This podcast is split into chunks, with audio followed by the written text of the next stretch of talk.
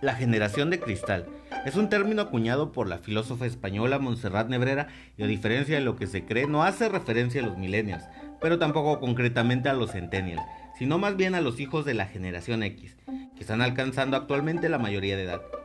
La característica cristal que se le atribuye al concepto habla de la fragilidad o la manera en que quedan rotos por dentro si algo no les sale como ellos deseaban. El análisis que se hace en torno a estos jóvenes dice que son así de inestables o inseguros porque sus padres que vivieron en épocas de mucha carencia se empeñaron en salir adelante para darles todo y que no les falte nada como a ellos en su momento. Sin embargo, así como se les critica por no aguantar nada y quejarse de todo, son personas que manejan perfectamente la tecnología. Un mundo donde todo les resulta fugaz o efímero. Son creativos en lo virtual y desarrollan un alto grado de sensibilidad para estos jóvenes que están atravesando la adolescencia, la autoridad familiar o institucional está devaluada y les genera rechazo, ya que es la misma que los acusa de no tener tolerancia a la crítica y la frustración. Misma sociedad que se escandaliza viendo un médico con tatuajes, una mujer que no quiere ser mamá, una pareja atea o dos hombres tomados de la mano.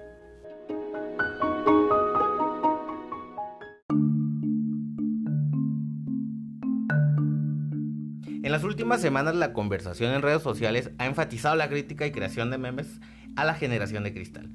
Pero ¿quiénes son y por qué han atrapado la opinión pública?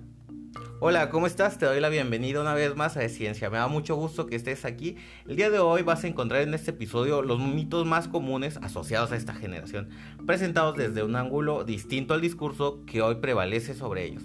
No te lo pierdas porque igual que todos los podcasts va a estar bien interesante. Comenzamos.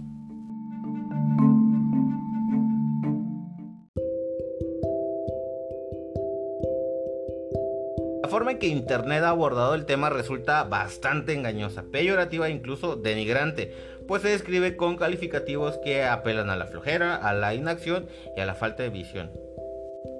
La forma en la que el Internet y las redes sociales han abordado el tema resulta bastante engañosa, peyorativa e incluso denigrante, pues se describe con calificativos que apelan a la flojera, a la inacción y a la falta de visiones. Adicional a lo anterior hay quienes vinculan a esta generación con los millennials y otros con los centennials, lo que quiere decir que hay imprecisiones y falta de diferenciación entre dos grupos generacionales que crecieron en momentos históricos y con referentes totalmente distintos.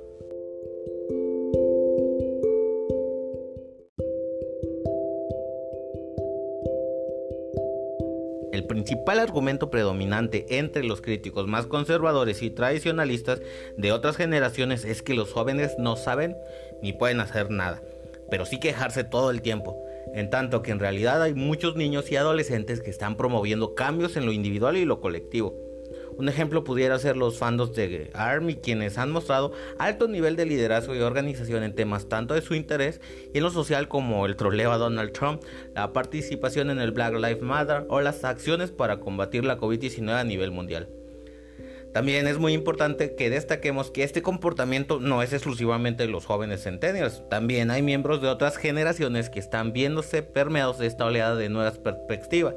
Tal es el caso de Malala Yousafzai, Yali Aparicio o Regina Blandón, quienes son voceros de temáticas que afectan a la sociedad y a grupos específicos. Otro ejemplo de ello sería el movimiento del 8 de marzo que se vivió en el 2020 en distintas latitudes del mundo, en donde mujeres de diferentes etapas de vida aunque principalmente jóvenes salieron a las calles para manifestarse en contra de la violencia de género y a favor de la despenalización del aborto.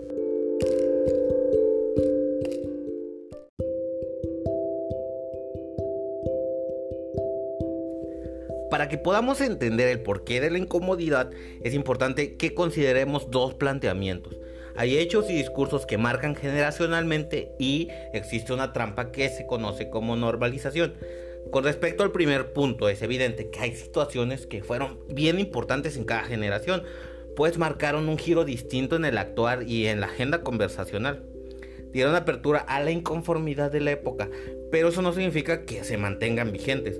Un ejemplo de ello es lo ocurrido recientemente con el grupo Molotov y el disco Donde jugarán las niñas. Los temas a los que se refiere la agrupación en sus canciones se relacionan con el hartazgo a ciertas figuras y problemáticas sociales dentro y fuera del país en donde lo más atractivo era el uso de un lenguaje prohibitivo, que caía en la censura de la sociedad más conservadora. Sin embargo, actualmente este, algunos miembros de la sociedad son más críticos, no con las formas, sino con el fondo. Es decir, se trata de dejar de normalizar situaciones que hoy afectan más de lo que quisiéramos aceptar, como la cosificación y la violencia a las mujeres o la comunidad LGBT. En la portada del disco había una niña en uniforme de secundaria en una pose sugerente y una canción que dice matarile al maricón. Claro, en ese contexto algunos reconocen que si bien estas canciones en su momento eran un himno para mostrar rebeldía, eso no significa que el discurso actual sea válido y adoga las problemáticas presentes. Y es que no significa que todo les incomode, ¿no? va más allá de eso, es que generacionalmente se han normalizado situaciones, discursos y pensamientos, lo que limita la aceptación, diálogo, cuestionamiento y confrontación en temas como el aborto, el machismo, el clasismo, la pigmentocracia, el abuso laboral, la violencia de género, la corrupción, entre muchas otras.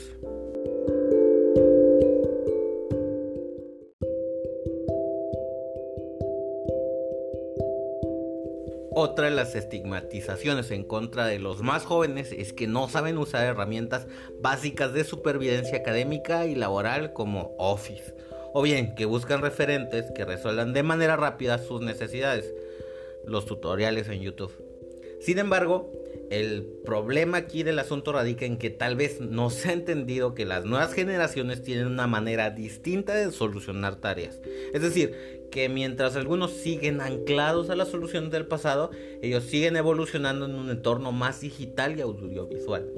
¿No sería más fácil utilizar herramientas en la red o bien ser más gráficos, fotos o videos en lugar de solicitar un documento en PowerPoint o Excel?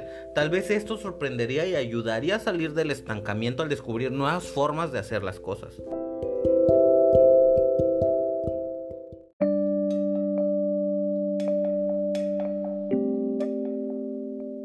Creer de manera peyorativa que los jóvenes débiles emocionalmente porque son una generación más vinculada con lo que no les satisface o lo que les apasiona cuando en realidad la crianza por años ha estado limitada a no llorar, a soportar, a, callar, a no sentir, a vivir y coartados a nivel emocional. Entonces, ¿de quién es el problema? Todo lo anterior ha traído consigo una cadena de control e insatisfacción en el que incluso no hay un reconocimiento de los problemas de salud mental porque hay que aguantar y en el aguante ser débil es inválido. Además, si esta generación vive estresada y con ansiedad es porque también se le sigue delegando un cambio social, económico, político, ambiental sin querer trastocar el pensamiento del pasado, limitando el potencial y queriéndolos meter en la misma caja donde la sociedad se mantiene intacta.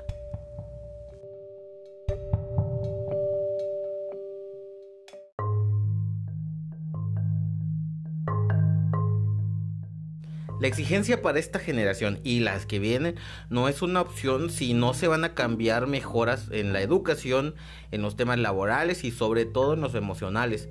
En términos generales, es absurdo hablar de una generación de cristal sin reconocer las fallas sociales, principalmente la de estigmatización por confrontar, siendo que esta parece ser la batalla diaria.